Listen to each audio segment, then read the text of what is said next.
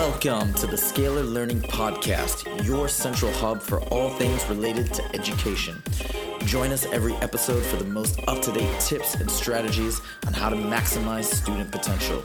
Sit back, listen, and enjoy. Scalar Learning.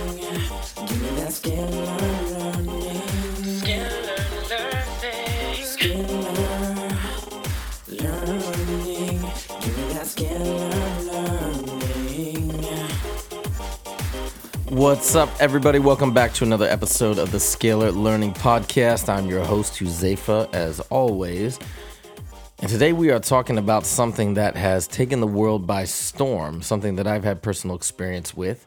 And it's the newest fad out there that every kid seems to be uh, taken, just been taken by storm by and owning and buying and wanting. And that is the famous fidget spinners. So, if you don't know what a fidget spinner is, or if you haven't been exposed to it, if you don't have kids and you're, not sure what they are, here is a quick definition from Live Science. Okay, it's an article on fidget spinners. So, this is what a fidget spinner is it's a small ball bearing device that a user can rotate between his or her fingers.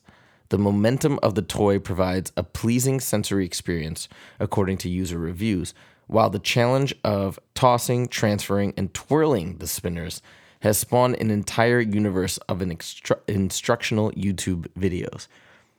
So if that doesn't make sense, the only way I can describe it is it's kind of like it's similar to something like a yo-yo or another toy that you would play with that spins around or rotates that's that's fun to do tricks with, but it has a centerpiece that you can kind of hold and it's it's sort of like a wheel almost that you can hold the center and then you can spin it and the rest of it just spins and it's it's a nice design like it spins really really fast. There's all sorts of colors and designs and cool things like that. So why am I talking about a toy? Why am I talking about fidget spinners? The reason why I'm talking about them is because they're everywhere in the classroom, at schools.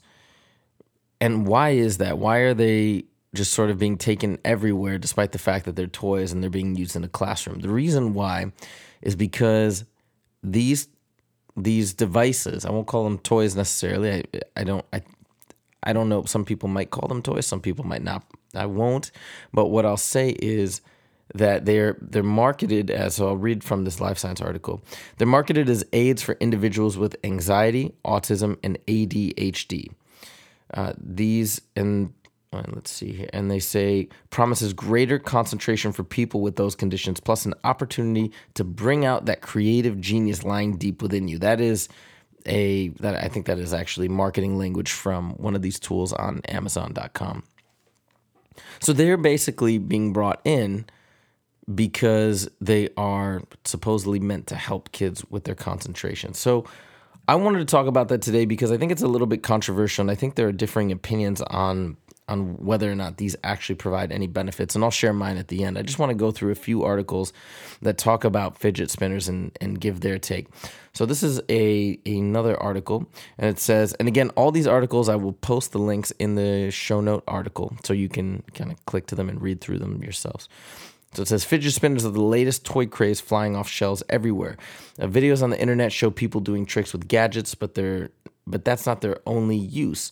Uh, Ashley Wainwright says the toy is meant to be enjoyed by people of all ages, and and then she also gives this quote: mainly kids with ADHD, ADD, autism, kids who have trouble with studying at home, or get test anxiety.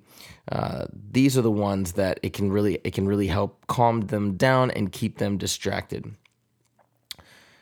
And then we go we go later on in the article and said it's meant to have some kind of a sensory input to help you maintain focus and keep you alert at an adequate level of regulation. So this is what is what is proposed. And then here's the counterpoint. But there's a downside to this craze. According to some teachers, kids are becoming too distracted by the spinning toys. Some teachers have even gone so far as to ban them. And it, it says the idea is to help them pay attention. And if it becomes a distraction for other kids or for the child, then it defeats its purpose. So I'm a teacher, of course, and I've seen these used in the classroom, and I've seen these used even in my tutoring sessions. I also do a lot of tutoring.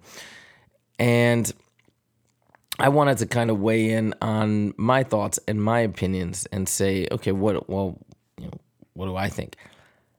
From what I've seen, now this isn't research based. This isn't based on analyzing a number of kids who've who have ADHD and what are the benefits. But what I see personally is that I do think that these toys seem to cross the line into distraction because they're so visually stimulating. It's something that they're not just sort of spinning it and then or touching it and able to pay attention. Now, usually toys or not toys, but usually devices that are used to help kids feel calm and focused are things that they just sort of are like squeezing in their hands. Not something that they're going to be looking at or doing tricks with or things like that. Maybe a stress ball or something along those lines. The problem with these fidget spinners, in my opinion, is that they're so fun to look at because I mean I've I've played with them and they are actually quite fun despite their simplicity. They're just really really enjoyable. So as you're as you're using it, I mean you want to look at it. It looks really really cool. You want to do these different tricks. You want to try and balance it, and that that doesn't lend itself to focusing on other things. You're kind of focusing on that particular device. Now, I recently, the other day, had one of my students listening to an audiobook while using a fidget spinner. And I thought that's kind of interesting because he doesn't have to read or look at anything. He's he's just sort of listening to words coming in and I could see that potentially actually being okay. And he wasn't trying to do tricks or different things like that. He was just sort of holding in his hand and spinning it while he was listening to the words. That to me seems like an appropriate use.